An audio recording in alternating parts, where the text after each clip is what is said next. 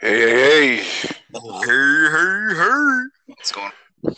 Oh, nothing, man. Just uh, excited about this week. Excited about this episode. I think it's going to be a good one. Um, not that the other two weren't, but you know, this the, this one is. Uh, I think so. I think- Really excited. Um, but I mean, how how'd your week go, man? How what, what happened this week? Anything uh, anything interesting? Honestly, not really. Um, which is probably not a bad thing. Uh, the corporate bosses came down this week, which was Oh, nice. which was interesting. They they usually make their rounds around like the company from like east to west coast like once a year. So like last year they well COVID, but year before they did the west coast. So then this year they did east coast. So came down, got to meet them. You know, express some you know things like ideas or concerns, crap like that. But other than that, I mean, dude, the week went well. Uh, yesterday, and I hung some curtains, hung some pictures, hung out, watched some movies today. Uh, didn't do a whole lot. Oh, I made some burgers last night. Uh, this morning didn't really do a whole lot either. I made um made some breakfast for us, usually what I do on the weekends, and then gonna see my parents sometime this evening. My dad's gonna help me hang the uh, TV in the in the uh, living room. Oh, nice, nice. You going mount? You're mounting it.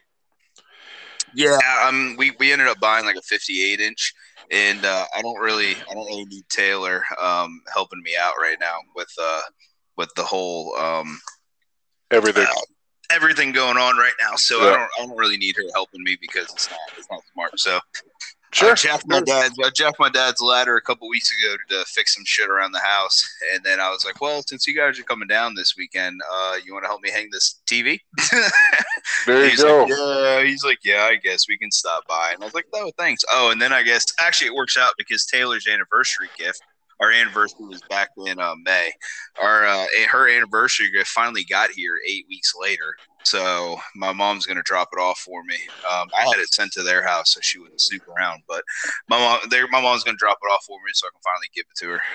Well, next week you'll have to tell because I mean we shouldn't know before before she does. So next week you're gonna have to tell us how, what it was and how her reaction was. That would be uh that would be awesome. Yeah, yeah. I'm dude. It's excited. I'm excited. I mean, I spent a lot of time on this thing, so Good, good. Yeah. How about you? How was your week? Your, your pops came to town, right? Yeah, yeah. My dad came into town. It's been almost two years since I've seen him. Um, co- yeah, oh, yeah, yeah. Co- uh, he lives in uh in um in Idaho, and uh, which isn't very far from Washington. You know, it's only about a five and a half hour drive, but at the same yeah. time. The same time, he's a little older. Um, he's had um, some medical issues in, over the years, and so COVID really kind of planted him where he was. Um, and you know, with a new new kid, I can't really travel Right. long, long distances yet. Um, I think she'll be ready next year. Uh, I know Spencer would be fine, but oh, I screwed up. Um, anyway, I did too. Um, I can I can try to go back and edit that out, but we'll no, no worries. Don't you know what? Don't worry about it. If it if it happens, it happens. Um, but I uh yeah, so he he uh for for those of you um that don't know, which I think is all of you, um my my father's dad is uh is is dying. He's got um he's he, he's dying of cancer. And um so he went to see his dad, which is on this side. Um and then uh he came up to see me for me and and um my daughter and, and my fiance and um, uh, unfortunately, my son is with his. Uh, he's technically my stepson. He's with with his dad this weekend, so we just couldn't iron out a time for him to come over. He was. My dad was only here for a day. He left this morning, um, but it was nice. Um, he bought me. He brought me over a uh, a bottle of Maker's. Um, yeah. love love me some Maker's Mark. Um, awesome. free free plug. It's a it, it's a great bourbon. I love it. It's smooth. Um, but yeah, it was a great little visit. We watched we we watched a movie um, last night. Um, well, we have HBO Max, so we watched The Conjuring. The Devil Made Me Do It. So how how actually how was that movie? Because we went to go see um we went to go see uh Quiet Place two last week. This was Yeah, yeah, you mentioned that. this was next on our list. So how was that? Was that good? Is it worth seeing? It's definitely worth seeing. I loved it. Is the it fact that seeing- is it is it worth seeing at home, or is just one of those like you should probably try to take in the theater aspect I- of it? I could see I could see the theater aspect being a good Okay. time, but honestly, it would you know, there's uh, one thing I love about this one is it's not it doesn't try to scare you like there's not a lot of jump scares. There's I mean it's a good story. It's a true story. I mean a lot of these are based on true stories. Um but uh, I mean I'm sure you know that the Conjuring is a whole universe in and of itself Oh yeah. um, and uh, uh, it, it was i mean it was well made not a lot of jump scares but it was very suspenseful. Um, I, I mean i like the people that, that that play the Warrens. Um, i you know it's and i it's something i'm into. I love horror movies and i love scary movies but i it it adds a little degree when you know it's it's based on a true story. Now um, how loosely based you actually have to put some research into but these are actually like from their files. Like at the end of the movie um so in the beginning of the movie i can tell you that part there's an exorcism of a small child. That's all i'm going to tell you. But at the end of the movie they play the actual tape from the actual exorcism. Like, like real tape. real tape. That's this is this is in, in during the credits and stuff like that so it doesn't really ruin anything for the movie. But at the end they play the real tape from their the war from the Warrens exorcism Well, that's going to be a wrap on this episode because I need to go to the movie theaters right now. it's, it's a great it's a great flick I, I highly i highly recommend it if you're into that kind of thing if Oh, you are not into the suspense unless you know um like i loved uh God, what was that one where the where the boy was haunted? It wasn't the house. It was uh, Insidious. I loved the Insidious series. It got campy. It got a little cheesy, but it was a lot of jump scares. Um, I do enjoy those, but I really enjoy the suspense more. I I enjoy the build up more, and it's it's a good movie. It, it really is. I I, get, I definitely give it one and a half thumbs up, just because you know there aren't any real jump scares, but it's it gets you it gets you going a little bit. That's our kind of movie. Yeah, That's our kind of movie. So we when we were talking about uh, doing this episode this week, you had sent over this article, and I was going to read it, and then you said you have to pay to read it, and then it immediately made me not want to read it. But that was just that's just more that's just more me Well- not wanting to spend money. But I knew that you, on the other hand, would go and read this article, and then yes. I, I, you know, we would discuss it, which we did. Um, so, do you you want to tell everybody about this article that you ended up bringing up? Sure, sure, and and um, it's from the Wall Street Journal, and the Wall Street Journal actually gives you three articles a month that you're allowed to read for free. Okay. Um, I I had already reached my my limit, which I don't read the Wall Street Journal. It's just one of those things where if I accidentally click on an article and then I'm like, oh crap, and I click back, that counts as one. Hmm. So so Hmm. I had reached my limit, but um, I, I hope they're not listening.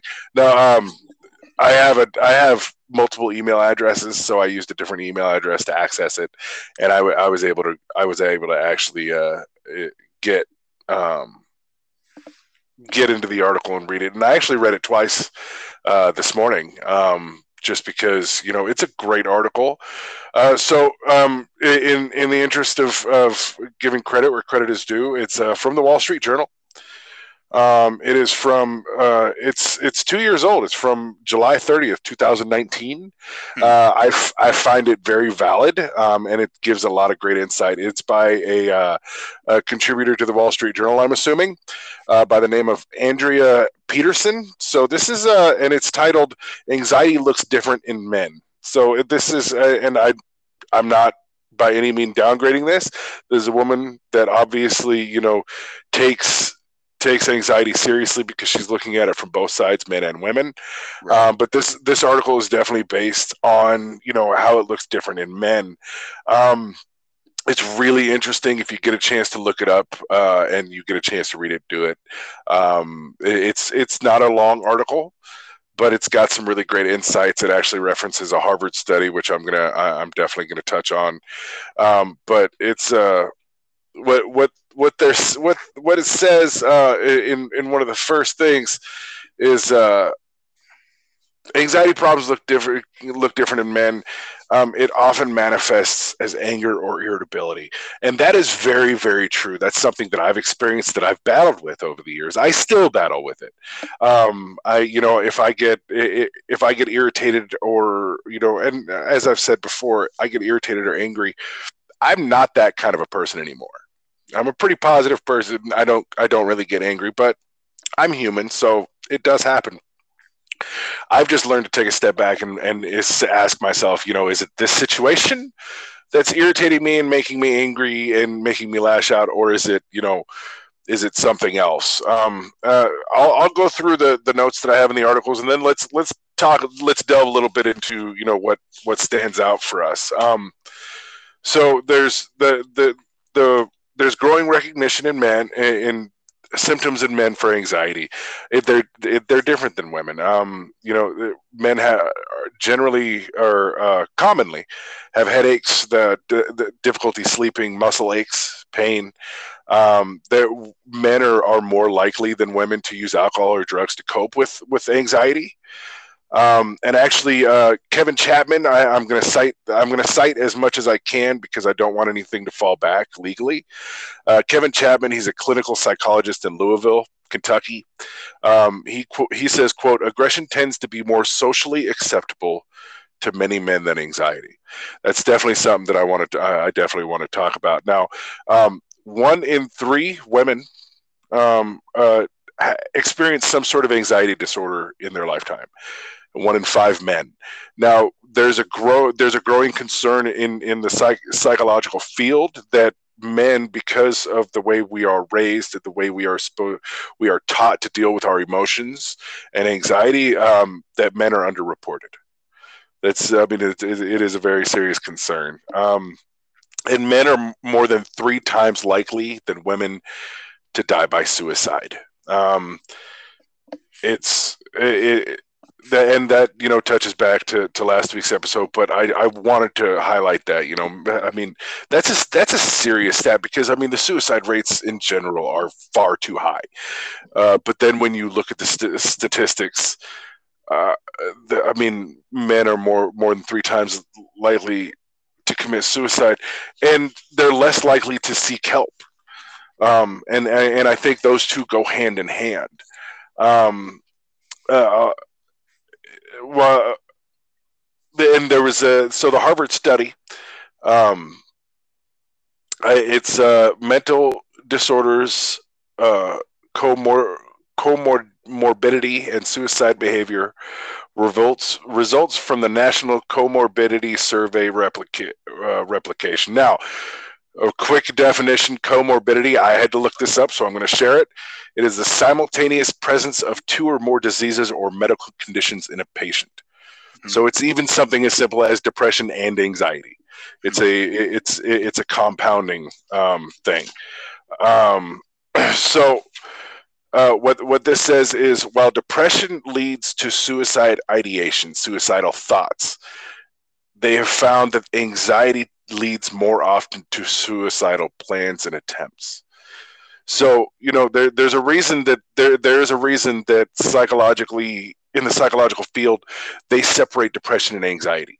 First of all, it is it is two very different experiences, but second of all, they are two two very different you know uh, mechanisms to cope with it. Um, they they recommend you know a few things for men um, to they, they're not likely to men are not likely to seek treatment until unless you know a, a work crisis is big for men or the urging of a partner. And that i want to say right now if you are noticing um, if there's any women involved men, women listening if there's any men uh, listening with with male partners please please do not ignore it. Do not do, do not react in anger if you if you think that there's something going on with your partner. That is what a partner does. That is that is 100% what a partner is for is to is to help the other person. If you think there's something wrong ask. Conf- um, and um, cognitive behavioral therapy is most commonly used to to treat anxiety. And you know they don't generally um, men we don't respond well to the word therapy. Um, we we just don't. That's that's kind of ingrained in us. And i'm not saying right or wrong but it is. Um, so what they what they do generally is it it they generally do a more practical or coaching because I mean, as men, we're we you know we can be coached, we can be trained. It's it's, it's um, but the, a few a few just a couple more things I want to touch on. Um, so in order to uh, to to really get um, the attention of the uh, of the male sex, uh, one of the first things they say is don't deliver an ultimatum in order to try to get them help that leads to a power struggle. We don't want to give up our power. We don't. It's not, I mean, and no human does. But we as men, we have, you know, there are certain expectations that are that are that are expected of us. There there are certain things that we have, you know, been eh, that have been ingrained in us that have that have been, you know, taught to us at an early age.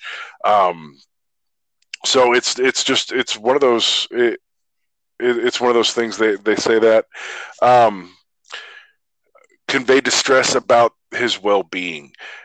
How is this don't make it about you but let them know you know i'm losing sleep. I'm not sleeping well because i'm concerned. Mm-hmm. you know i'm that, that kind of thing and be compassionate.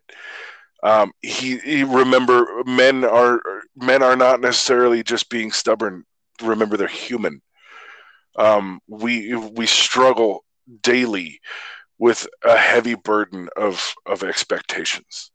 Um, Michael Addis, he's a professor of psychology and, and a, the director of the Men's Wellbeing Research Group at Clark University in Worcester, Massachusetts.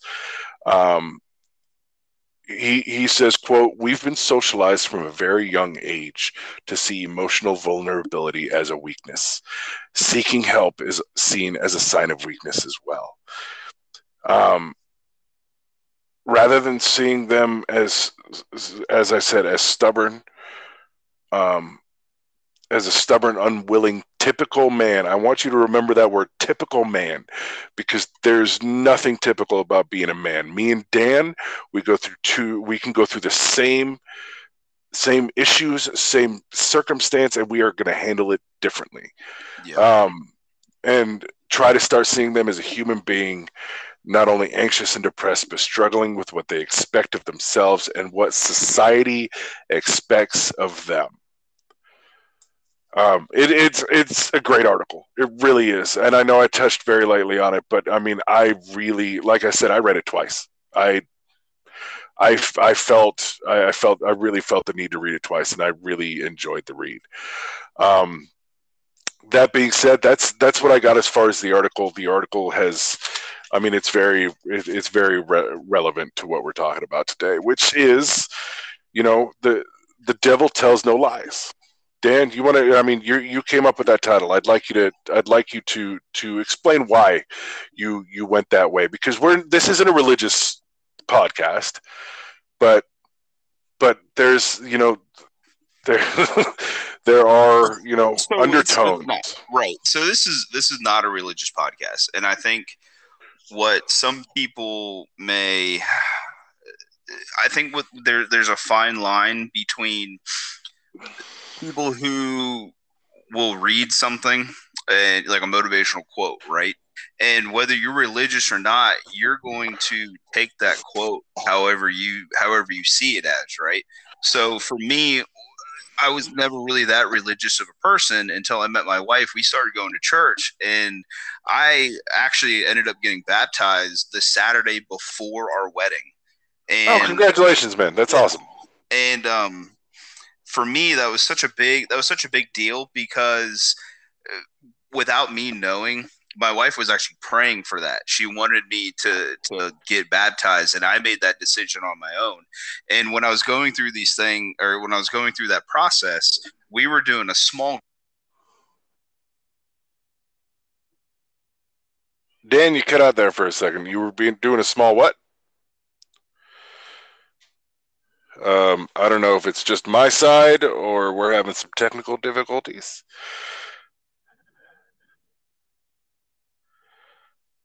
Dan, I got nothing. All right, hold on one second. No worries, no worries. Three point two. Uh, Again, more technical difficulties. Hey, Yeah. I'm So- still, I'm, I'm still enjoying. it. But yeah, you, you were saying Okay, where did you hear me last? Where did I? Where was I able to leave off at? um, that uh, that your that your wife was praying for you to be baptized, and you were in a small and Okay, so we were we were going through the small group, and we had originally signed up for a like a financial. I forgot what the title was. It's like a financial help type thing. So it, we were supposed to. What we were supposed to do is take this class to kind of help us as we transitioned into you know getting married and transitioning over like money stuff. So my wife is very big in finances, and I mean like like big big at, at this point where I think if she really wanted to, if she went to school for it, she would probably be a very, very successful financial advisor because she has done miracles when it comes to like our money, and she's she's just phenomenal at it. So we were we were supposed to take this class, and somebody that we met in our church basically told us, "No, you're not taking that class." You're going to take this other class because you are now becoming newlyweds, and this is a class that you need to take to really understand what you're getting into. So we were like back and forth. We were kind of like, I don't, I don't really know about this. You know, this is not where we wanted to go. Lo and behold, that was probably the best decision that we ever made because the small group that we're in, the people were fantastic. Like there was not judgmental. We all became friends. Shoot, we played, we all got on a so- softball team together. You know, like it was a great experience. So when I was in this small group, um, the the guy who is leading it, we were kind of talking about how the devil will never tell you a lie, like like straight up, just won't tell you a lie.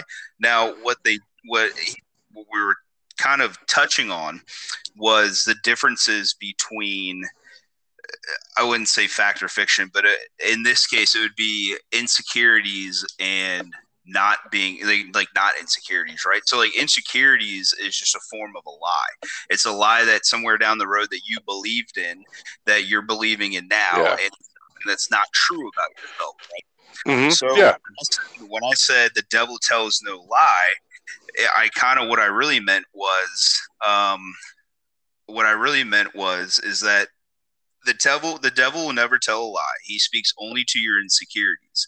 He will feed on the lie that is is your insecurities and encourage you to believe and live the truth he wants you to see. When we wake up in the morning, there are a thousand things that go through our mind that we immediately not believe about ourselves or believe a, a false about ourselves, right? So Yeah. when we wake up in the morning, it could be something that, uh, hey, you know, I'm not, I'm not good at my job. I stress going to work because I'm not good at it, or I stress being a parent because I don't feel like I am good enough to be a mom or a dad, or you know, Yeah. something, something Yeah. along those lines, right? So when I say that, it's it's a combat for me, and it's not for every. This again, this is not going to be everybody's opinion or mindset, but for me, it's uh, a combative, it's a combative way of thinking. Because for me, I will I will go as far as listening to what is being told in my head, as in, hey, you're not good enough. You know, you can't do this. You you know, you're not like I said, you're not good at your job or whatever, right? So I'll go mm-hmm. I'll go in and listen to that and accept it in because I'm the kind of person who can get a little like you said, you know, people get aggressive or they get combative about things. I'll get Sure. aggressive I'll get aggressive and combative with myself because I'm determined to prove whatever that is wrong. And now it doesn't always work. You know, sometimes something will happen, you're going to get depressed, you're going to get upset and and I kind of I hate to say it, but that's kind of how it goes sometimes. When you deal with depression, it doesn't just go away. Like you're going to have days where it's going to hit you hard. You're going to have days where you can look at yourself in the mirror and be like, "You know what? No, I'm not doing this today." I don't care what's going on. I don't care, you know, what little thing may have upset me, but today's not going to be that day. Today I'm going to, you know, I'm going to conquer this this step. I'm going to go go rise above this and I'm not going to let it drag me down. And it's Yeah. kind of like it's kind of like when you do the are you having a bad day or did you just have a bad moment that you're now dragging out to being a bad day type of situation, right? Oh yeah, and we all do that. I mean, man, woman, child. I mean, right. it's yeah.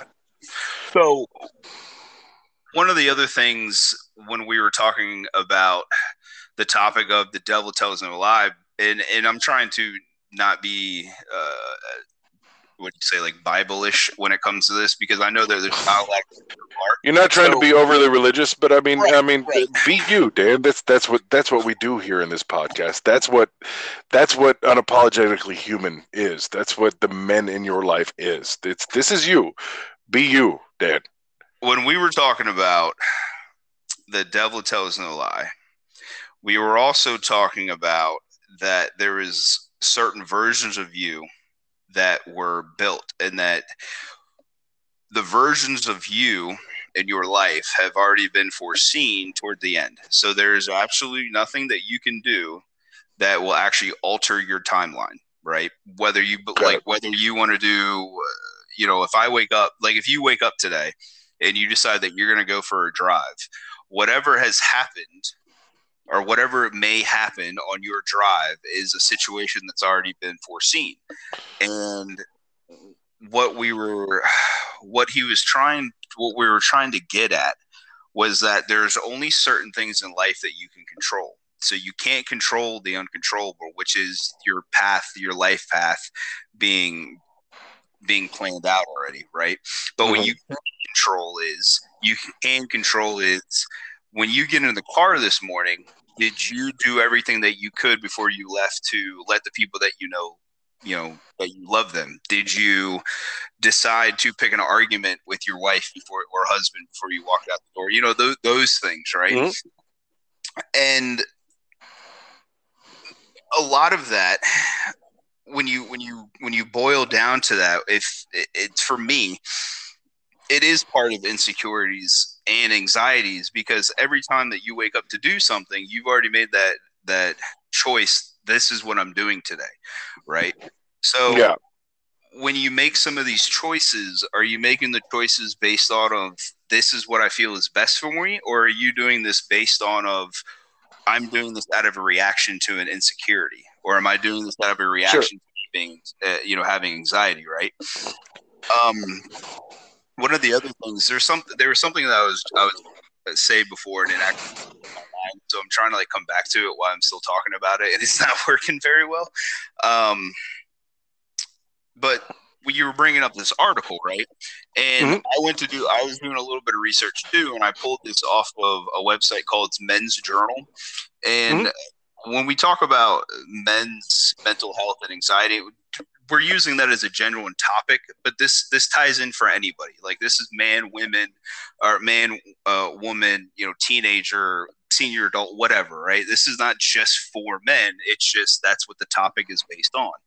Um, they were talking about some of the top insecurities that most like that people will deal with, and the top eight insecurities that I actually believe this article because I read through a bunch of them and I didn't really believe some of the list. Like some of it seemed a little uh, half-hearted. I guess would be a, a good way of putting that. Um, sure. This article, the top eight that they came up with was relationship st- uh, stability, yep, security, financial security, body image, emotional intimacy, physical setbacks, not meeting expectations, and exhibiting emotion. Those are the top eight insecurities and anxieties that go through men. Now, this goes through, I mean, for a lot of people, it's not just men, you know, women go through the same thing. We, but like you said before, we're all going to react differently to the situation, right? Mm. So when you were going through, I mean, I'm, I'm going to put you on the spot here for a second, but when we um, when we first met, you were kind of in and out of a job, right? You ended up getting a job working for mm. this cabinet company or whatever you want to call it, right? And you were happy because you were able to put money on the table, but you were upset in talking to me about it. You were upset because you were stressed out about not being able to provide for your family. You were upset because you felt like you weren't doing enough to put food and money on the table for your kids, for your wife to have, you know, give them the life that they wanted. But that they deserve. they deserve. So when you were going, like when you when you were talking to me about that, what was really going through your mind? Because at the time we didn't know each other that well. It was just more venting. But I know that there was more going on in your during that time. Well, I mean, so and, and, that that was a big deal for me. You know, I, I, like I like I've said before, I had a career. I was a chef for a very long time. Um, and then I stopped doing that. So when I found something that I really truly enjoyed, and I found something, you know, in general, I I, I found driving these box trucks to be extremely enjoyable. Um, and that's kind of you know that that's where I wanted to base my new career at, and and all that stuff. And you know, it's before it was just me yes i was i was married um, and which will we will that that's going to be a topic for for this episode so uh, we will touch on that but yes i was married but it was still just me. We didn't have any kids. We didn't have anything like that. It was you know it was still just me that i that i had to worry about which was part of the problem. Um, but there's a whole different level of anxiety when you have a family to take care of and you are you are concerned about you know can i do this? Am i doing it right? Am i doing it enough? And these are these aren't things that just pop up you know depending on the task that i was doing at work. And if i believe you're talking about the uh the the door and trim company i worked for right. correct? Yeah, yeah that one yeah. that one. um so when i got this job yeah i was driving a truck um I felt, uh, but you know, it wasn't great pay. They weren't willing to give me what I was, what I needed, and or, or what I asked for. I mean, it just depends on how you look at it. Um, but these are things that I woke up every morning and asked myself: Are you doing enough? Um, and and I kept convincing myself, no. Like I would answer myself, no, you're not doing enough. Find another, find a second job, or you know, find a better paying job or you know find a job that you know has better hours which the, the hours weren't bad but a big thing and this this happened you know shortly after um, I, I, worked there. I was there for a couple of months um, before it happened but i actually ended, ended up injuring myself at work. Um, I, I sprained my lower back and um, being almost 40 years old uh, at the time I, uh, you know, when you're younger, you don't worry about your physical, which which kind of brings into the you know body image. Um, I injured myself. Ended up going on in here in Washington State. It's called uh, L&I, Labor and Industries. Um, it's workers' comp basically, um, and uh, going to the doctor, all that stuff. And let me tell you something. After being laid off for about six, seven months, and then getting a job because I needed to. Um, and I, I had the worst habit and I told myself not to do it, but you know, I jumped at the first thing that happened because I needed, I needed, I felt worthless after so many months of not working. And I know it wasn't my fault. It was the pandemic and nobody was hiring. You know, my backup, especially having been a chef for as long as I was, my backup was being a chef. Well, come to find out my backup was not so much of a backup. Um, I always, I always said I could find a job anywhere. Well, that was proven wrong last year. Um, but I injured myself and I started, and I, I started to realize right before I injured myself, which kind of sounds a little a little suspect, which I can tell you it's not. But um, I started to realize that their that their safety program was at best, uh, uh, how I put it, is at best non-existent. Hmm. At at worst, they just didn't give a shit. Um, they uh, the uh, I want to say the week before I injured myself, somebody almost got an eye taken out yeah. because they weren't be, because they don't care about safety. They don't. They didn't care that this person, whether or not this person was wearing their safety glasses, which to me, that's that's negligence on the company's part. You should make sure that your people are trained and your people have access and your people are doing what they're supposed to do to keep themselves safe. That is that that to me is is paramount, especially wouldn't in. Say, wouldn't you say that uh, when you, we talk about like job security and stuff like we're, we're talking about like hard? I wouldn't say hardcore, but we're talking about mental changing uh, insecurities, right? But wouldn't yes. you say that waking up to go to your job and being like, "I am not safe at this place," that that yes. that causes anxiety. That that causes oh, it was. I, like, and, am I going to get and, hurt today? yeah and that's and that's exactly what kind of what what i was getting to is it got to a point where even when i was when i was medically cleared to go back to work full time i resigned that same day mm-hmm. um, because after talking to my wonderfully supportive fiance um, with two small children i couldn't risk my health for a paycheck. And which caused another whole another level of anxiety but it, it, was weird because it was anxiety and also it was the the the the firmness in knowing I was making the right the right decision for me but was I making the right decision and doing enough for my family and that's I think where where you were going with it is you know I every day I wake up and I love my job now. I, I love the job that I have. I've told them repeatedly that I'm going to be retiring. I've told my boss repeatedly. I thank him at least once every every month. Thank you for giving me this opportunity. I love it here. I love doing what I'm doing. I you know and I and I appreciate the pay scale that I'm on. You know, thank you. But I still worry about that. I still I still live in a place that I'm not proud of um, I'm tired of hearing gun. I'm tired of hearing gunshots. I want to keep my. I'm sorry. I want to keep my family safe. Yeah, and we're not talking about like recreational gunshots here. Like where I live, people no, no, because that's what you do back here, right? We're talking. No, about, no, this isn't inner city shootings. Yeah, and it, and the funny thing is, is it's not inner city. Like this is it's it's somewhat uh, as uh, uh to to use kind of a, a common trope, you know, it's somewhat ghetto around here. You know, a few months after we moved in, there was a shooting uh, at at the apartment complex next door, across the fence from us, um, where four people died. Um, there, there was, you know, a, f- a few months after, you know, a couple months after that, there was a couple of teenagers that were shot down on on the street we live on. Yikes. It's terrifying Yikes. to have small children and and be in this situation. But i keep telling myself and this is where and this is where you know de- how we deal with this anxiety and how we deal with doing you know going through these things. I keep telling myself and i believe it and i believe it with all my heart it's going to get better. I'm moving forward. There is forward movement for this. My kids are going to be safer when we are able to get into a better place to live. But right now financially it's not possible. And and i understand that and i get that and that's okay.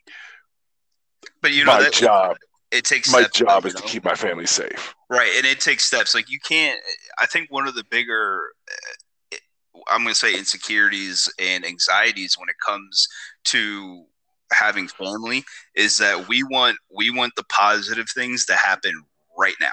I mean like snap of a finger oh, right oh yeah. now but it just doesn't it doesn't happen that way. And it's hard to understand that when you have you know a wife husband son daughter kids uh, you know stuff. When you have that in your life it's hard to understand that it's just not going to happen right away. You know it, but little things will happen. And one of the things that you that you said that that i full-heartedly believe in is you believe in what you're what you're telling yourself. You're you're believing your positivity of what you're telling yourself. And I yeah. and I said this before, and I said this to you. I've probably said this to you many times. Is that if you want to change your life, you got to change your mind, and if you want to change your mind, you got to change your life. So you have to do, and you can't have one without the other, right? And see, but eh, and but at the same time, I'll, I will tell you, you know, preaching to the anxieties is every time I hear a gunshot, every time I hear a car crash, every time it, I feel like I'm failing that's even not... even if it's for that moment, even if it's just for the, the, you know that evening, you know, I hear a gunshot at you know seven o'clock at night, and you know, and uh, I wake up the next morning and I'm I'm like, you know what, I woke up, I'm uh, it's gonna be a good day. Like I said, that's my that's my philosophy. Okay, but, so here's here's the thing though, is that is that the is that insecurity or is that just fear? because people i think confuse the two of being fearful of something and being having insecure and anxiety about something because you can have you can be fearful of something but not insecure about it like for me like i i uh, i am deathly deathly terrified of snakes i hate everything about snakes but i don't I I might have anxiety about it, but I'm not like it doesn't keep me from going outside. You know what I mean? So it's like when you when you hear those gunshots, is it you feel like damn, like I really should do more to get my family out of here? Or is it just you and the parental aspect kicking in of I'm going to make sure that my family is safe and my family? I'd have to, I'd, I'd have to say it would be both. I mean, there's there's that split second where, you know, um, if I'd if I would have done more a year ago, would we not be here right now? You know right. it's it's that kind of thing. But there's also that yeah you know that that parental instinct where you know these are these are these are my cubs. You you don't come near me. You you i need to protect them from what goes on out there which is uh, which is you know an, a topic for another another episode. But you know it's it's it, i i do believe that it would be it would it would be both in my instant in, my instance I, I do believe that you know there's both both aspects kind of cross my mind so you you said it you brought it up, and I was actually going to bring it up too. You said it was if I did something if I did more a year ago, would today change? Right. And mm-hmm. it goes back to it goes back to the your your whole life, your whole reality, your whole life timeline is basically been planned out, right? There's little things that we can do to to alter that, but in the end, the end's going to be something that's already foreseen, right? So every move that you make is already been, you know, the next five steps have already been seen. So there's going to be little things that come into our life to help us maneuver around the negatives to help us lead to the positives, but it's our choice in the end to choose what door we're going to go through, right? But there's little things that happened a year ago for you that if you chose differently, you may not actually be where you are today. Where it may may have looked good, but it may end up, you know, five steps later, it may not have been the correct choice. So sometimes when it comes down to that, we just you got to trust your gut, you know. And I told you before mm-hmm. that, I told you, don't kill yourself. Don't kill yourself over a job that will not blink twice if you ever left. Yes. Right. And yeah, you did. You did tell me that when when I was going through all that. Your wife and your kids mean a lot more to you than some shitty carpenter job where you're just moving um, into offices and buildings, right? Mm-hmm. Yeah. So the one thing, the one thing that when I was battle through those things like when you battle through that and you know i go through the same stuff. You know i always think like eh, you know i don't i don't have a degree. I didn't do very well in school. I was not book smart to say the like, at all right? And i struggled and it took me a long time to find a job that i could excel at but make money. So i was used to doing stuff like digging d- ditches working on a farm doing construction doing like grunt work you know because that's what that's what i was good at it's not it's not great when it comes to projects, but it was something that I was good at and I felt confident doing. So I get to this job here where I've literally done nothing but for the past five years where I work now is build myself up. And one of the things that I realized that I that or I realized one of my strengths were, and it's funny because my dad brought that's a whole different topic for another story too, because we haven't always seen eye to eye or had the best relationship. But anyway, one of the things that he actually told my mom was that he admired my work ethic because I would, you know, I'd go to work, I'd come home, I'd eat dinner, I'd go hit the gym, I'd take a shower, I'd go to sleep. I wouldn't fuck around. Like I knew that I had to be up early. I'm going to bed and get my sleep. And that was the one thing that he said he admired the most was my work ethic. And when I heard that, I, that was something that I took and I, I ran with that because I was like, you know what? I was like, man, I do like I do work hard. I do have good work ethic. Now, yeah, there's days where you know, we're not giving hundred percent because the hundred percent that we can offer is maybe seventy percent of what I got, right? But we're giving you hundred percent of that seventy percent because there's days where mentally you're just like you're like like I really don't want to deal with anything today, but I'm gonna do it, mm-hmm. it right?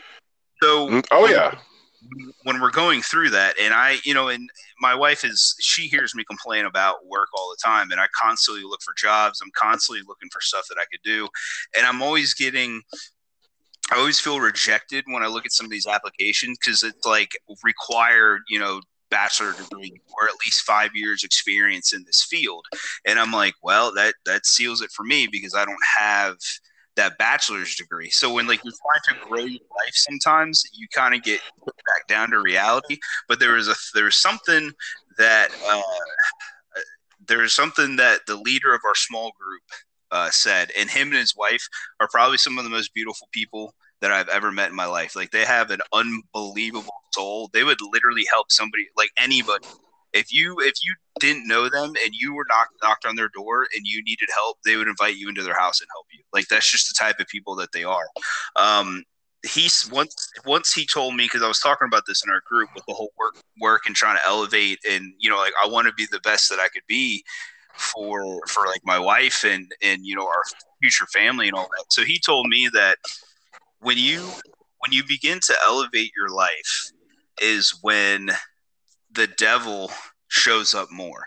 So because there he's afraid of you elevating your life essentially. So the more positive that comes into your life, the more roadblocks you're going to see because it's trying to bring you down.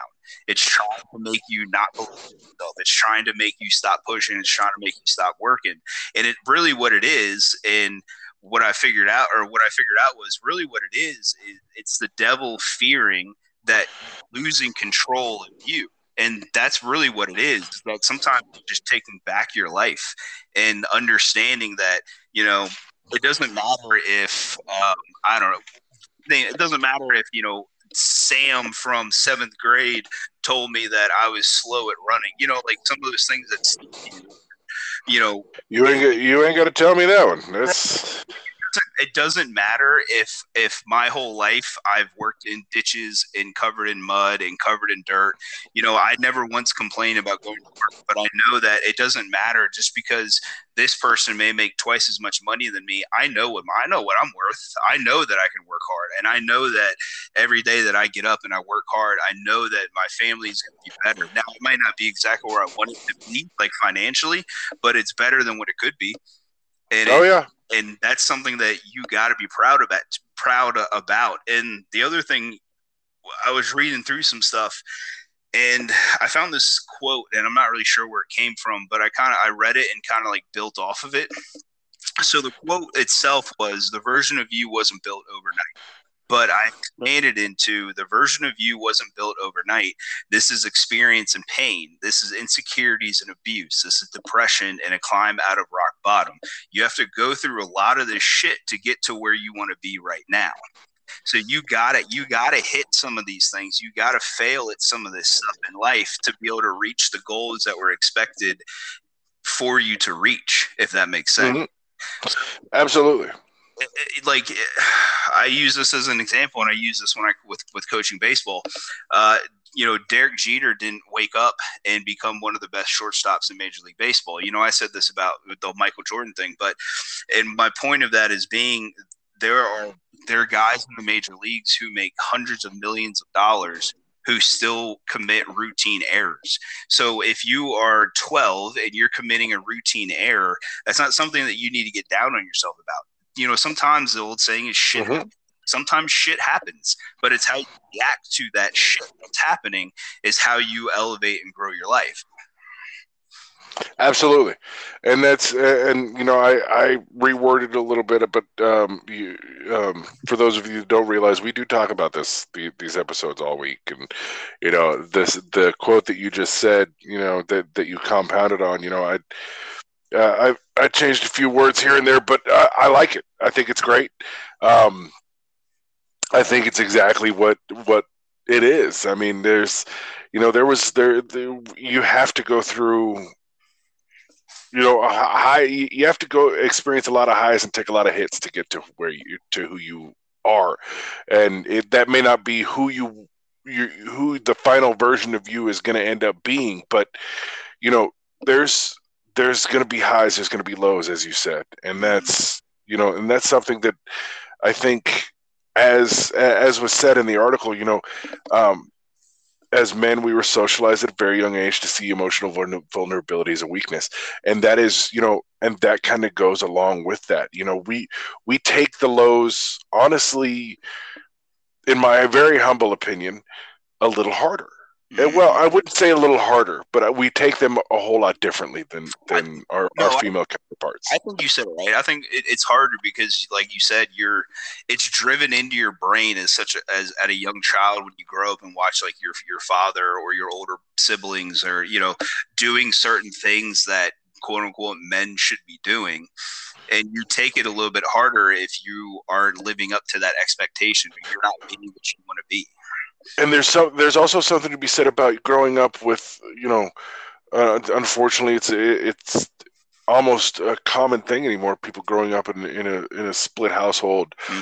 or or you know growing up without a father or a father figure you not only do you see, you know not only do you see what men should do but you also see what they shouldn't um, yeah, that, and that's that's that's a whole nother. I believe that's a whole nother way of learning um, the positives as well as the negatives. Is you also you also you don't just see, you know what what being a man is supposed to be. You also see what being a man isn't supposed to be. Hey, ninety percent of life is just learning shit.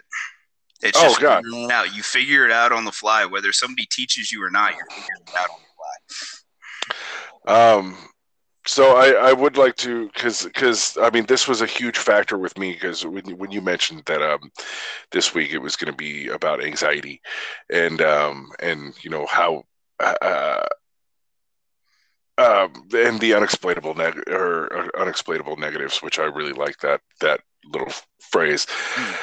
Um, I think uh, I'd like to you know just say you know we we both have gone through some serious anxieties in our lives, and we both handled them very differently. Um, uh, one of the biggest anxieties that I ever had to, and this ties into why I stopped being a chef, is I actually had an, a, a, complete and utter mental breakdown. I had an, I had a, a panic attack. Um, they they wanted to put me on medication um, which which you know causes me. I you know I've I've been hospitalized twice as I've as I've said previously for for attempting suicide. They wanted to put me on medication, which is a whole different aspect because you know a lot of those medications what they do to men is cause impotence um, and you know i i'm not saying it did to me because i refused to take it but you know what i don't know if that was a great idea at the time looking back but one of the biggest anxiety things for me was um, my divorce um, it's not something that I I, talk, I, I, I joke around about it quite a bit, but it's not something that I talk about very often. Mm-hmm. Um, it, it, first of all, let me just say that it takes two. I you know I, as much as I would love to sit here and blame blame my ex for everything, it wouldn't. It, I'd be lying. Um, I, I I had my faults. She had hers. Um, but I had, and I and I had known that I had been falling short um, when she came back from a trip, and I had made the decision while she was gone to change, to be better, um, and um, she had made the decision while she was gone to leave. Um, actually, she made the decision before that, but she had told she told you know the person that was on this trip with her um, that she had decided that she was going to divorce me. Um, so we were on two very different paths in toward our relationship. She was she was on the path away. I was on the path toward, um, and I think that that very much threw me for a loop emotionally, um, mentally. Um, there was a period of time I, I did after she left. Um, I worked for uh, 23 straight days um, which isn't a whole lot because I mean I used to have a job where I worked 28 straight days on, 14 days off. Um, but with the emotional um, trial I was going through at that point in time, it was not a healthy thing. It was not a good thing. Um, I used to, I would daydream um, on my way to work, uh, driving my my car off of an overpass. Um, and that's you know and that was something from the article that really spoke to me is you know uh, through the harvard study um, depression gives you the, the the thoughts but anxiety can push you to the point where you you you take action. Um, um so, on, let me let me say something about that because uh, you were talking about the daydreaming of bad thoughts right? Yes. Um suicidal thoughts and, and listen, people who go through anxiety and depression or bipolar or you know anything along those lines I hate to say it, but the, the fact of the matter is, it's a normal thought. It's a mm-hmm. normal mm-hmm. thought for people to sit there and daydream about. And I use I use the word normal loosely, but it, it's in that environment. It's a normal everyday thought for people to have those those ideas about, hey, you know what? What would happen if I just drove this truck into a tree? You know, and eh, you, I think the one thing, eh, I think the one thing that people should understand about that is, it's. It's it's okay, it's okay to have those those thoughts because a lot of the times those thoughts that come out that it's your body trying to vent. It's your mind trying to vent on whatever is happening in your, in your life situation. And sometimes it comes out with you thinking like that. It also comes out with you just screaming in the car. It comes out with you you know doing all kinds of different things. But mentally when your when your brain is working like that and overworked sometimes that's just your brain trying to vent some shit out of your system Oh, that's absolutely what it was. I mean, I, I don't, I, I was not on the verge. Um, my boss actually, um, actually sent, drove me. Um, my executive chef actually drove me to the local mental health facility, and the the counselor that I spoke to, and this is where I'll uh, I'll leave this one because I you know this it's not an easy thing for me to to talk about, and, and we'll have to talk about a little bit more, I'm sure, at at a different different episode about a different subject, but um, it was just it was kind of the anxiety that I was feeling with with and depression that I was feeling with with when uh, my ex-wife left. Um, it's and it's like a death. It is. Your whole world dies, and um, the counselor I spoke to, he said, you know, I, I, firmly believe there are two types of people going through what you're going through. He's all it's people that need medication to cope, and it's people that you know just need somebody to talk to. He's all i'm not gonna he, and he asked me he's all unless you tell me flat out that, that you feel like you need some some some uh, pharmaceutical help in order to get through this i'm i don't feel prescribing you something would be in your benefit. He's all you need to get it out you need to have somebody. You do, he's all, do you have any family here? And I said, no, I, my family is thousands of miles away. Um, and he said, you might want to consider going, going home. And I did. I ended up going home for a week before, uh, before, before um, deciding that I was leaving. Uh, this was Texas. Before I decided I was leaving Texas for good. Um, and uh, but that's the big thing is you know that was that was something that I also wanted to touch on in this episode is um, just because you're having a having an anxiety problem right now doesn't I want to I can't stress this enough does not necessarily mean you need to be medicated. Um, I do believe that that that you know uh, pharmaceuticals and medication works for for people but you need but please if you're if you're in that situation if you're you know if you're in the position to have that choice put some serious thought into that choice. And and, and honestly and be responsible. Be responsible yes. with it too. And and honestly take the medication if you feel like you need it. Take it. And don't be ashamed of it. I don't care what kind of side effects it might have. I don't care what kind of you know i don't if it helps it helps and that's what this is all about this is that's why that that's why me and dan do this we want you to have help and you said it. Look, if it helps, and it helps. Forget what the hell anybody else thinks.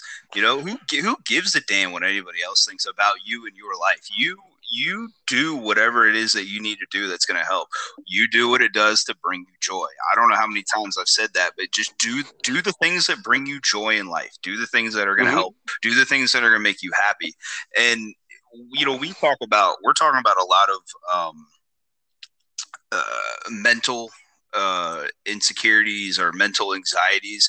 You know, one of the things that I noticed in a lot of these articles when we were looking through it, there was one big thing that that nobody ever really brought up. And you know, they talk about like relationship stability as in you know it's on the rocks you guys are fighting divorce a split a break things like that but the one thing that nobody ever brought up was re- uh, abuse in relationships because Ooh. there are, are there are tons and tons and tons and tons and tons of situations where you will be going you will be dealing with abuse in relationship and sweeping under the rug believing that it's just it's it's an everyday thing but it's not and every situation is different you know and yeah. some people some people don't leave because they're they're afraid that it may get worse. Some people don't leave because they're afraid of of of starting over again, right?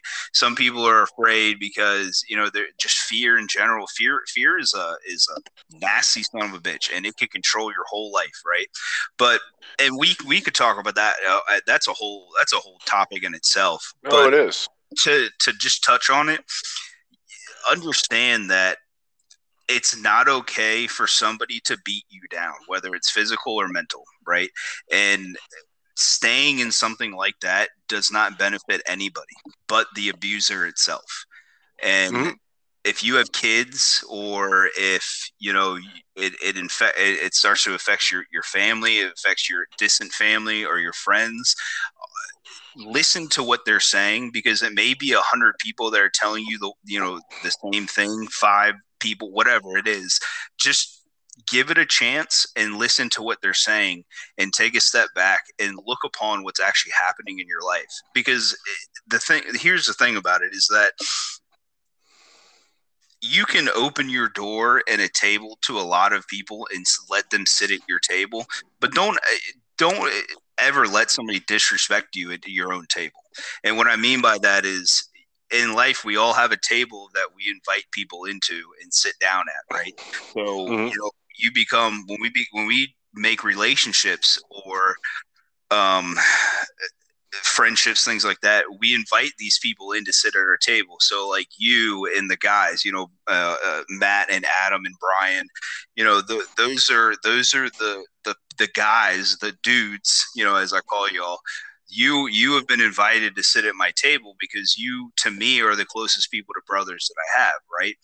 But I'm going to invite these people to my table that I feel maybe maybe they need to talk, maybe they just need somebody to lean on, maybe they need somebody to cry to, you know, something like that. But the minute that you allow these people to disrespect you in your own in your at your table, that's the time that you need to push them out. So you can you can be you can be loving and caring without letting them break that boundary if that makes sense not everybody mm-hmm. has to be invited in to your into your domain for you to make an impression or, or you know you're not going to be considered a, a bad person just because you don't want to allow the negative to come out or to, to come into your life. So it's like don't don't let anyone take you back to a level that you've already leveled up from. And that's the other part of that too is there's a lot of people who will stay in these relationships or go back to these relationships because they feel that uh, you know oh this person has changed. But have they really like have they changed after the 10th time that you guys have gotten to a, a, a knockdown drag out fight? Is that really going to mm-hmm. all the time that's going to change? No. So when you do that you just just don't let anybody take you back to something that you've already removed yourself from. And you were talking about your experiences with your divorce and how you went to go sit down you went to go talk you made that conscious effort to not allow that anyone, that anything, you know, your ex wife, whatever, you know, that negative aspect in your life, your divorce, would take you back from the levels that you've already upgraded to. Right? Because think about it, you've it's an for the most part, yeah. But I mean, I'll be honest with you, uh, Dan. My my the following relationship I was in, which was uh, a relationship that I had for a couple of years that I was in, um, it was it was it was abusive. Mm-hmm. It was, and I didn't realize it until later on in in the relationship until I got stronger. But on top of it just being abusive, um, I felt like that's what I deserved. I didn't deserve any more than that. I didn't, you know, I I failed already. I didn't deserve to be, you know, to be happy. Um, to be honest with you, I did. I deserved to settle. That's that's how it felt for me. For for you know that entire, pretty much that entire relationship I was in after my after my divorce. It was it was bad. It, it was physical. It was mostly mental. Um, I stopped seeing my friends. Um, they I was kept away from my friends, which you know, it, it, and of course you it takes it it took me a while to figure out how how abused how I was being abused. Um, but for the most part, I mean, it's non-physical. It's it's emotional and financial, but also it was physical. I mean, I was, you know, I'm a large man, but that doesn't mean that you know pounding me in the chest or throwing something at me isn't physically abusing me. Right. It took me a long time to fi- figure that out. Um, I but like I said, I I did try to hang on to who I was, but to uh, I mean, I'm going to be you know completely frank. The divorce destroyed me, destroyed the person that I was, absolutely wrecked me, and for a while there, I didn't think I deserved to be happy. I didn't think I deserved anything good. But you know, you know what, and and I mean this in the nicest way possible. The you said that the, the divorce destroyed who you were, right? Well, yes. maybe, maybe, and like I said, I'm gonna be the nicest, nice. This is as nice as I can be. All right, I don't mean this in a mean way, so don't be jumping. Oh, just phone. spit it out. Don't be jumping through this phone, throwing a Mike Tyson at me. Right? The divorce, the divorce ruined who you were, but the divorce made you into the person that you needed to be today. And I am happy with that person. Right? It That's that, that was that was definitely something that I was going to get to. Yeah, it, it, broke that shell. You you shedded all that, and I'm going to say that dead weight off because that's what it was. Mm-hmm. It was dead weight. It was. That's what that was. And I'm, I'm not saying your your ex wife is dead weight. What I mean is that oh, aspect, she was. that that aspect of your life is dead weight, right? So mm-hmm. you in that situ- in that time, you you have that time to or, you don't like the situation, right? So you either take the action to change it in the way you think about it, but either way, choosing to be unhappy is not the way to live a life, right? So you did what you had to do to process through shedding the dead weight, and you have mm-hmm. been able to find a way to elevate your life where you're at now. Absolutely. And you know, honestly, I if you would have asked me 10 years ago, you know, um, if if I would ever be ha- well, not ten years, but you know, if you would have asked me when I got divorced, um, would you are you ever going to be happy? And I would have flat out told you no. But let me tell you something. Of all the things that I went through and all the pain, and believe me, it was painful, and I and I wouldn't wish that pain on on my worst enemy. And then through the through the abusive relationship that I went through, I wound up on the other side. And let me tell you something, and this isn't because, like I said, she could probably hear me talking. I don't know. But the fact of the matter is, is my fiance now, I wouldn't I wouldn't be the man that I am now, and I would not be in the relationship that I am now had I not gone through that. Had I not gotten through that. I have the most beautiful children. I have the most wonderful fiance. And I have the probably one of the greatest lives of anybody I know to look forward to in my family. Period. See, see and what, what you do, what you do there is everybody has a box and in that box is all the negatives is all the insecurities is all the anxieties right? And as you go through life you you pull something out of this box and you you find a way to work through it. What you did was in this box you had your previous brady life and you decided to pull this motherfucker out of the box as a whole. And when you remove the negative you can't just let the box collapse and fall apart. You have to fill the box back up with the positives. So you remove this negative out of this box, which was the pre- previous life of Brady, and you filled it with the positivity of your soon to be wife and your kids, and now the new job that you have. And I think one of the things, one of the things that is hard for people to understand is when you remove a negative, it has to be filled by something. And if you don't fill it with a positive, you're going to f- keep filling it with a negative. So when you when you remove yourself from say your situation, and I'm, I'm picking on you a lot, and I don't and I don't. Go, go ahead. When you remove yourself from that situation of divorce, you went down a line of re of filling those empty holes with negatives. And it wasn't until a time where you decided to basically sit down and talk to yourself about how can I change my life is when you move those negatives to replace with the positives. And now I guess you like you said that your life would not be the same without without your wife and without your kids because and that that's the type of positivity that I would say men and I'm saying this in general but men tend to need in their life. Like we're we're not. This is not you know 300 BC or whatever where we just go out like barbarians to take care of all of our shit. Like that doesn't work. That's not that that mindset doesn't work in no life. So when you are going through those things, and it could be work related, it could be uh, struggling with parental, you know, abilities or the you know or you think the lack of that you have. And, and i'm not saying you in general i just mean it, it or you i'm just saying speaking in general. Or it could be you know the body image. It could be uh, physical setbacks. You know i'm not as strong as i used to be. I'm not as I used to be, which is a fucking god honest truth for me. Um, not well, meeting, me too. Not meeting expectations in general, and that could be personal life, that could be marriage, that could be work, that can be seen through the eyes of your children, that could be personal expectations you set for yourself. You know, maybe maybe you could have done something different to help. You know, maybe like you could have held a door open for that person where it really would have killed you to wait two more seconds to hold a door open for somebody that's about to walk into that building. You know what I mean?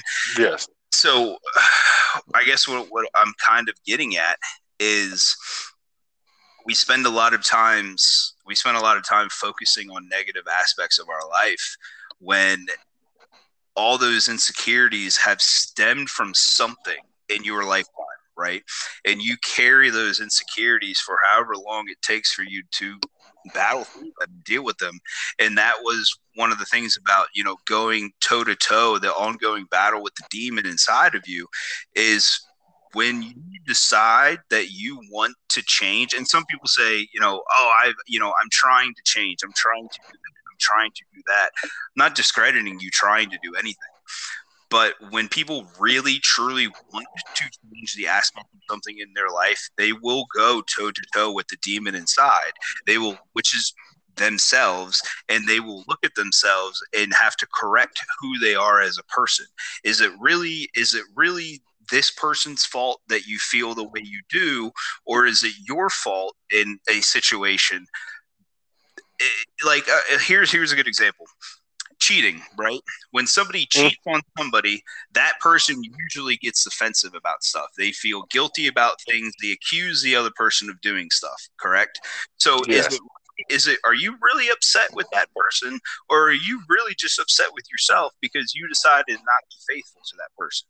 Is it, yeah. is it like you know what i mean? And that's kind of what it is is sometimes you have to check yourself and you got to understand that everybody everybody deals with something. Everybody's battling through something but at some point there is a fine line between uh, between struggling and sulking and I'm not trying to be an ass about this, right? And I, and I disclaimer was that we're probably going to piss some people off with this episode. So here's me probably pissing some people off with this: is that there is a fine line between struggling with something and sulking about something. And if you're sulking about something, you are not, you will never ever get over that situation.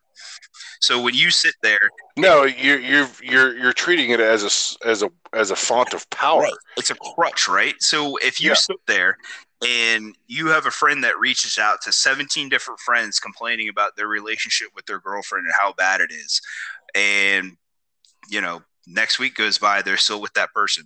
17 you know they reach out to those 17 friends again complaining about the same stuff complaining about the same stuff. As weeks go by at some point at some point man that's on you. It ain't on anybody else. It ain't on the girlfriend. It ain't on your friends for if they just stop responding to you because you're going to replay the same thing over and over and over and over again after they tell you, "Hey, you need to get out of this." You you can't use you can't have like how do I put you can't have side chick friends giving you advice, but then you're just not going to listen to them. Like at some point, if you're going to just keep diving into the same old shit, hey, that shit's on you, dude. It ain't on anybody else. That shit is on you. So sometimes when you when with like when I found out with about the or what I find with some of my insecurities and some of my anxieties, some of that shit has been brought on by myself, and that ain't nobody else's fault but mine. And that you know that ain't that ain't childhood problems, that ain't marriage problems, that ain't friendship problems, that ain't parental problems. Well, that, ain't, I, that ain't. I, I generally I generally blame you for most things. Thanks, I appreciate that. Yeah, no, no problem. but that that shit right there some of that some of it is brought onto yourself. But uh, and i and let's i mean let's let's let, i mean let's just be honest here. Most of it is brought onto yourself. It is. Most yeah. and and the reason i say that is because yes there are outside influences but you let them live rent free in your in your head. Thank you. That is what that is what that is what happens when you let these outside influences um, basically destroy your your world. I mean, that's, or take oh, I shouldn't say destroy, but take over your world, whether it be for five minutes or five years. You know, it's it's one of those things that you're giving them the space that they need mm-hmm. to do whatever. And and when you give up your space, when you give up that that space that you can't use, that's space that you can't use to make your life better or your or your family's life better. That's space that you know what? That's being occupied now. Mm-hmm. and it's like and the other thing about that too is it's okay to tell people no. As of like with friends like it's okay to tell them hey no like i'm not really feeling like hanging out today or hey i know you got something going on but i also have something going on too. Can we talk about this a different day like yeah. drawing boundaries is not a bad thing. Like it's not a negative. And i think that's that's a hard thing for people to understand. So when you say like for example say okay say as an example as a child you grew up abused okay? Like i mean i'm talking like like walloped every single day of your life right? We're not discrediting the situation that took place in your life what we're saying is you have the ability to remove the negative out of your life when you grow up into that because there's people today who still allow their parents to mentally abuse them about their life like listen sure. You are a grown ass human being who makes grown ass adult decisions. You have every fucking right to cut anybody off. Okay, it doesn't matter if it is if it is a best friend, which I have done plenty of times. I've cut people out of my life because it just doesn't work anymore right? Whether it's a parent, I get it. They're your parents. You're always going to love them, but you have the right to tell them no and to limit your availability to them. And that's the same mm-hmm. thing with your insecurities and your anxieties. You have a right. If you look at yourself in the mirror and you go, God damn, man, I looked absolutely disgusting. You have the right to also not believe that you don't have to believe that you are a disgusting person or that oh man i am out of shape like you don't have you don't have to believe the negatives and think that people are always going to look negative at you you are who you are if you want to change that you need to make the conscious effort to go change that if you don't want somebody die like if you don't want a bad friend coming into your life telling you how you should live your life or how you should have your finances and real quick if there is somebody who's struggling with their finances don't let them give you financial advice okay? Don't let people Preach. yeah don't let other people give you advice who can't even handle their own shit all right? If they can't tie their shoe don't let them tell you how you should tie your shoe all right if they can't yeah. you know what i'm saying? Like if they can't if they can't do that themselves don't listen to them. Don't don't don't let them give you that advice and buy into that bullshit because that's just you believing the insecurity of that lie. That's you believing the lie that you're not good at whatever it is that you're doing. Somebody at work a coworker could be upset with you or talk trash about you and about how you do your job but in reality you're not bad at your job. You're they're just upset because they can't elevate their life. Sometimes in a work situation, if they're mad at you, it's because you're doing your job. And the, it's the same thing with with life and like relationships and like depression and shit like that. When you start battling through depression and you you're accepting what's happening, because that's the biggest part about it is accepting and and understanding what's happening within yourself. And I'm not saying you're accepting that you're that you're you know uh, not accepting like the the negative aspects and the stigmas of depression. What I'm saying is you're accepting the fact that, hey, I have depression. This is what I have, and this is what I have to do to get over this. When you start battling through that stuff and you start trying to elevate your life through all that, that's when I say that's when that's when the devil pushes all the negatives into your life because he's trying to hold you back right? You know the old that old saying is when god builds a church the devil builds a chapel next door. So when you are building up your life you're gonna attract negatives to come with it to pull you back down. So the big part is is the balls to turn around and tell the devil hey fuck off. Or are you do you need to lean on somebody to get you through that? You don't have to do it alone like some people strive doing shit alone. Like like just being a lone wolf. They strive to battle through these things alone. I was always like that. I realized i don't have to be like that. I have friends who are willing to come to battle with me. And uh, it's whether or not i think one of the one of the things is especially in a relationship like in a marriage just because you don't ask your spouse for help doesn't mean they're not going to want your help. Like doesn't mean that they're not going to need you 30 minutes from now after they got through six rounds of battling with whatever that they're battling.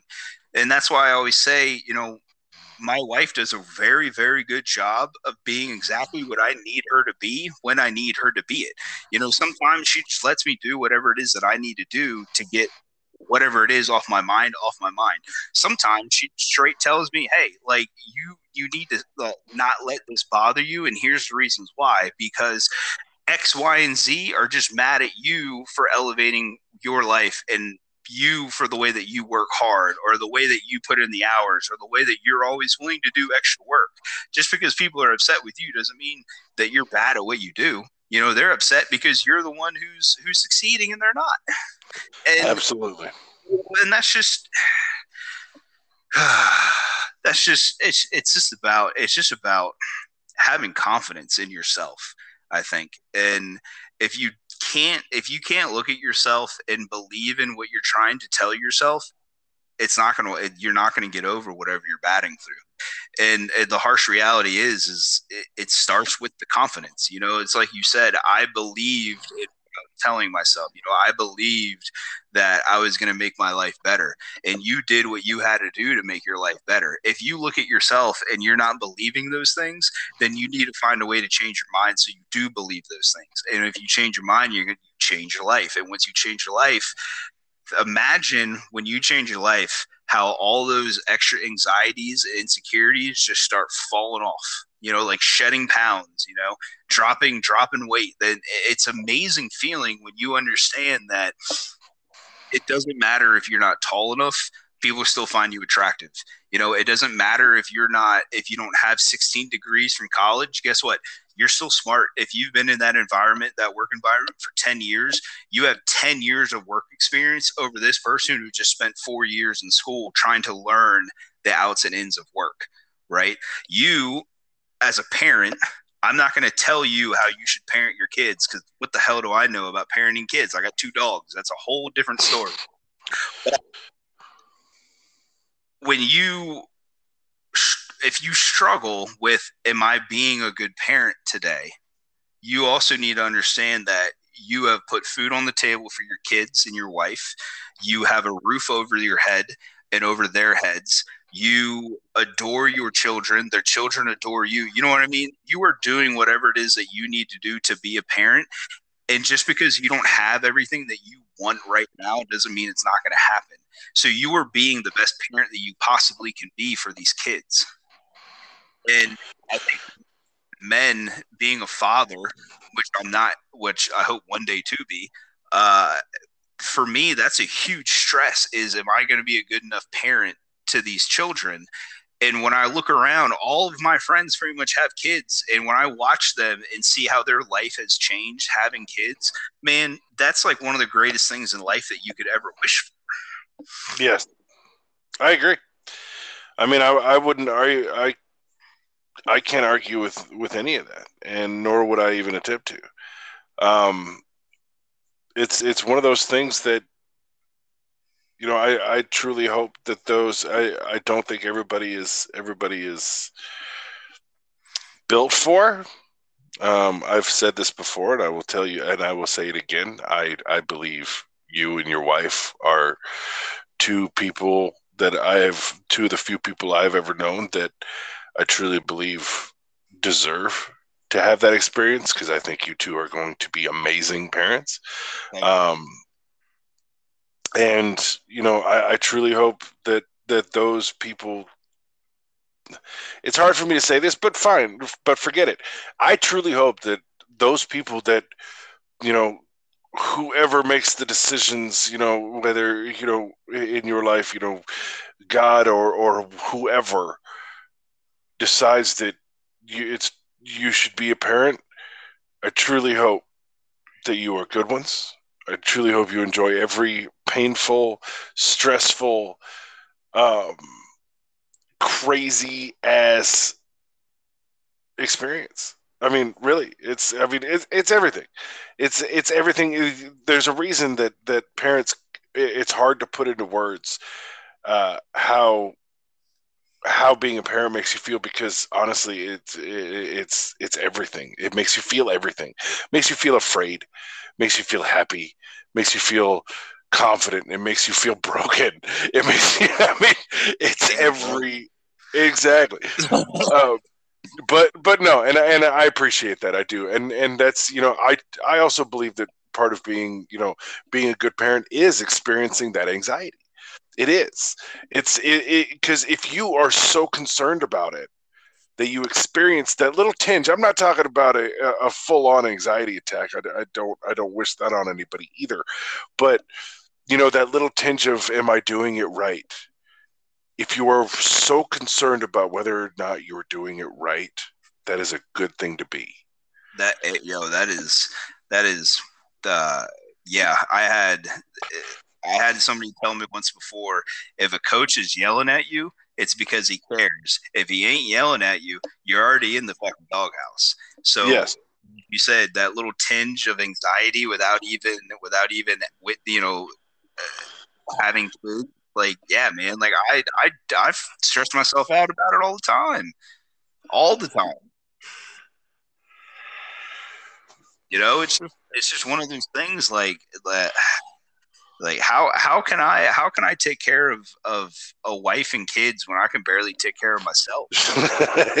Yes. And you know what? I'm glad you said that because i hear that. I hear those things. And i i have friends that have said that how can i take care of the uh, of this when i can't even take care of myself? That's the whole thing. You experience it you experience it every day as do i. We have partners. Mm-hmm that's how we deal with it. That's how we deal with the anxiety. That's how we do it because it's not just us in it. It's not just us doing dealing with it. It's not just us, you know, experiencing it. It's both of us. It is all of the above. It is the help and and everything that we have needed in order to get through it. We have a partner. And I cannot stress this enough those of you out there that are single, those of you out there that are not, remember having a partner is the most important thing. Having a great lover, that's awesome. Having ha- having somebody that you know you can joke around with, that's awesome. Have have all of these things, and I'm telling you something. There is no better life than having somebody not only can you laugh with, having somebody that's not only a great lover, that you can cry with, that you can talk to about literally anything without fear of ma- of pissing them off. Because you will. But it's not going to end everything. I can't tell you enough. You want to talk about relieving anxiety, you want to talk about not having to go through that severe world shattering anxiety, find somebody like that. I don't care if it's a best friend. I don't care if it's your significant other. I don't, I don't care, care, if it's I, us. It could be oh, us. Send yeah. us a message. I'd yeah. love to be your best friend. Exactly. I don't care. But if you have that in any aspect of your life, find that. You want to relieve your anxiety, find that. Find a partner that you can look at and be like, eh, you know, I pick you. And and and, and love every second of it. I tell my friends, male or female, when I love them, that I love them. And I have no shame about that. And let me tell you something because I have been more open, and that's part of that. That's one of those things exhibiting emotion. Because I have no problem, I, I have less problem exhibiting the emotions whether to throughout my life, I can tell you something that will relieve anxiety. It has with me because I, regardless of what happens, just like Dan said earlier, you know, you have that anxiety. Did I did I show my my family and the people that I care about that I love them? Do they know that? You stop asking yourself that question because you know that they know. I'm off. I'm off my soapbox. It's no, I mean that's that was the whole point of this though, is that it was to get on the soapbox. It's you know, for me personally, it's it's about like, dude, uh, like sometimes uh, I gotta I gotta check myself and swallow my pride and understand that if I want if, if I want to talk about something, I've been programmed for so long that talking about something like you said asking for help is a weakness right and mm-hmm. it's taken me it's taken me the last handful of years being with my wife to understand that if i want to open up and talk about something it's perfectly fine to open up and talk about something. You know if you if you want to have some friends around you that you can t- actually open up and talk to like i do with you guys those are the positive relationships that you need to have in your life. You know it's not it's not like you got to run out and go get married tomorrow but find somebody that you can sit down and have a god honest talk with and when you're able to do that it's not going to be easy it's going to be uncomfortable. You're going to cry. You're going to get upset. You're going to get pissed off at yourself.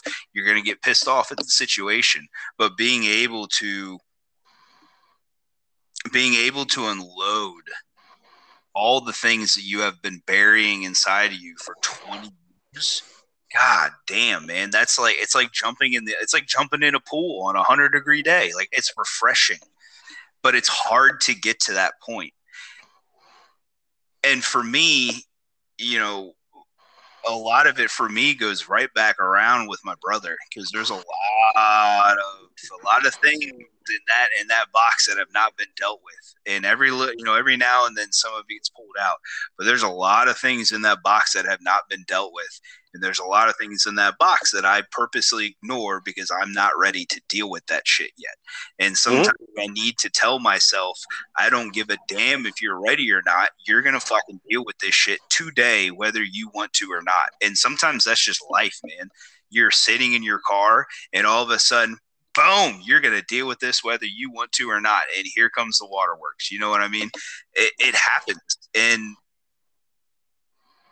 when you talk about this stuff, you need to understand that if somebody's willing to sit down and listen to you talk about your insecurities or talk about your anxieties or talk about your depressions or talk about whatever is going on with your in your life that person is worthy of having a seat at your table and that's the type of people that you got to keep around in your life because those are life changing people. And that's what you need to that's what you need to put in your life. That's how you defeat anytime the devil flares up that's how you defeat that. You surround yourself you protect yourself with an army of positivity and that's how you defeat through that that's how you push through them that's how you go through like the unexplained negatives is knowing that you have an army of people that are willing to go to battle with you in whatever situation that you're dealing with that's it. Yeah. I mean, and I, I, say that's it as if you know, oh, it's just that simple. Um, as as Dan as as Dan as Dan has said before, this we may piss some people off with our opinions and what we say, but let me tell you something. It may not be easy, but it is that simple, and I'll explain that. And I'll explain that because when you look at it and you say all I have to do is this. The hard part is done. You recognize it. You see it. You know what you need to do. So stop overcomplicating shit as we as human beings, not just men, but we as human beings do, and get down to brass tacks. Do it. Forget just, that. I mean, we can't stress it enough. Who gives a shit what anybody else says? Do it. Period. That's that's the hardest part. Is do it. You know, you know how like how how shitty it feels. You know, something something negative happens. You know, like when you you just feel like complete shit after something bad happens, right? Mm-hmm. Or and for me, it's you know sometimes the devil takes a swing and it he knocks you down a few pegs. Wouldn't it be sure. nice? Wouldn't it be nice to be the one swinging first instead of swinging last in certain situations? Wouldn't it be oh, nice? Sure.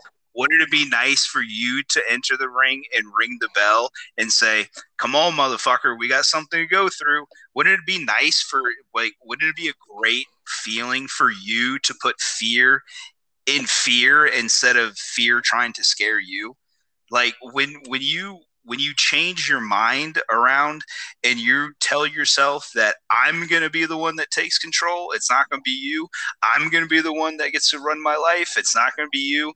I'm going to be the one that stands up for myself. You're not going to beat on me anymore. You know, when you take control and you're the one who becomes the aggressor in the, in a, in a positive way, when you're the one who who gets out in front of all this stuff, you're the one who combats the negative and you are the one who jumps out in front and starts that battle yourself where it's i'm going to be the one taking control of my life. I'm going to be the one telling the negative me that it can go ahead and just piss off. When you get to that moment and you and you're able to change your mindset about that oh man it's such an unbelievable feeling. It's so it, it's so unreal it truly is. You know, it it it really is, and and yeah, that is the hard part. Um, is is telling yourself no that I'm I'm taking control. I'm I'm swinging 1st mm-hmm. and um, you know, it's and, easy. And, for us to, it's easy for us to say this because well, there's things in our we, life that we've already we've already taken those steps for. But for somebody who is just now taking those steps or oh, who's dealing yeah. with something, yeah, like we we get it, man. Like we know it's hard. Like we. Well, what I was, yeah, exactly, exactly. What I was going to say was, how do you think we, me and Dan, are are able to do this? How do you think you, me and Dan are able to bear ourselves like this and say, this is what we think? As I've said before, these are our opinions, take them or leave them. But how do you think me and Dan are, eh, because we took control? Now, I'm not saying that I have full control over my life. I don't. Nope. But I'm telling you that I have taken control of the aspects of my life that I can. You can control. And, you can't control the uncontrollable. No, but I have I and and part of that is you know a positive attitude for me. Um, it's part of that is having that positive attitude that I that you know takes work, takes effort. For a long time, I I blamed a lot of people for a lot of the bad shit that I went through. And let me tell you something. It took a long time to flip that switch in my head and say, no, I put myself in these positions. I made these choices to put myself there. I need to get myself through it. You know, it's also, you know, surrounding yourself honestly with the right people. I have a fraction of the quote unquote friends that I had 10 years ago. I'm fine with that. I don't care.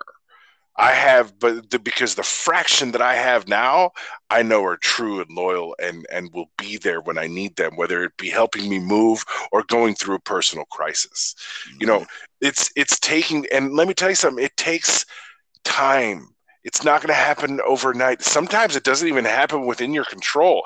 I lost a large group of a large chunk of friends because of one person in that friends group and it was because of their decision and yes it, i it was because of their decision because of something i said i have no problem admitting that i said something pretty messed up and that was that but I lost this large group of friends that I didn't want to lose. They were they they were a support system for me through a lot of things. And let me tell you something, I'm fine with it now. I miss them, sure. I think about them every now and then, but all the friends that I have now, every last one of them, I know I can depend on. I know that this person in that in this in this friends group that I have isn't going to make the decision for everybody. Mm-hmm. Um, I have the support I have, you know, I have the support of you. I have the support of the boys that we play video games with every Friday.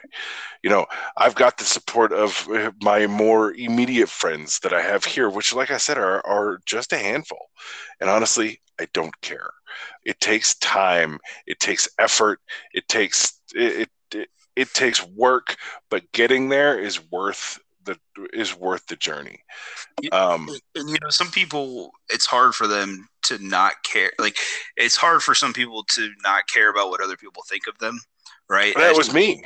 Yeah, and that's just one of those things. And you know what? That's that's a big thing when it comes when it comes to mental health and anxiety because that really is kind of like the number one thing is worrying about how the other people think about you. So when I say that, I, I say then let them think about you and give them something to hate you. Give them something, give them something to be upset about, but in a good way. Like you know, somebody's gonna hate you because you change your life. Fuck, let them hate you because guess what? Like you said, you're living rent free. They want what you can't. They they want what they can't have. Mm-hmm let them be let them be mad at you but know that you have made such an impact in that person's life that they're willing to go out of their way to try to tear you down Exactly. Well, I mean, and that being that being said, I'm gonna be I'm gonna be that guy again. Um, it's been it's been a couple of hours. It's been a great conversation. Um, I I am I am ecstatic about this week. I think I, I think we've done a, a, hell of a job. Um, as always, Dan, it is an absolute pleasure to do this with you. It's uh, so, I'm I, I am absolutely loving doing this with you, whether we have one person listen to us or, you know, 5,000 people listening to us. This is great. You've become a very dear friend of mine. Um, I j- just as as Dan likes to say, and you know, uh, Dan. I mean, you you always say it best. You know, as always, this podcast is about it comes down to our core motto, our core belief, which is Dan. It's okay to not be okay. That's it. Remember that. I mean, we we we'll try to tell you what we do, and we'll try to we'll try to push you, and we'll try to you know give you things to think about. But ultimately, remember, even if you aren't ready even if you can't even if for whatever reason you you're not ready to move forward it's okay to not be okay. That's what we're here for. Drop us a line drop us a message hit that share button hit that like button. Tell your friends tell your family i mean tell your priest. I don't uh, I, I, well, maybe, maybe, maybe not. Kids, I don't care. Maybe not a priest. We might have to like bleep some oh. shit out, but um, Thank God we you know we've been doing this on Sunday, so we're not really like drinking when we do this. But if we were these on like a Saturday night, we might we might you know we might have to do that one day. It's kind of like do like a Saturday night where we kind of just sit back. Have, Our first our first in-person episode while you're here for the wedding. We'll do, I'll tell you what, we'll, we'll do like a whiskey hour, and we'll see what real what type of real shit comes out. Sounds good to me. Well, Dan, uh, we may have to split this up into a two-parter. Release one part, release one part later, but you know we'll discuss that once we get off of here. Um, Dan, give my best to your lovely wife as always. Um, give my best to your parents. Um, I know you uh, you mentioned earlier they were going to stop by as always, this is a pleasure. I've, i I love doing this with you, and we'll we'll definitely be talking here shortly. I appreciate it, man. Tell everybody in your household hello. Um, tell your children to maybe simmer down. Tell them that Uncle Dan said simmer down. Um, but yeah, I'll get right yeah, on that. Right. but uh, I hope you have a good rest of your day, bud. Hey, you too, sir. All right, take care, man. Hey, later.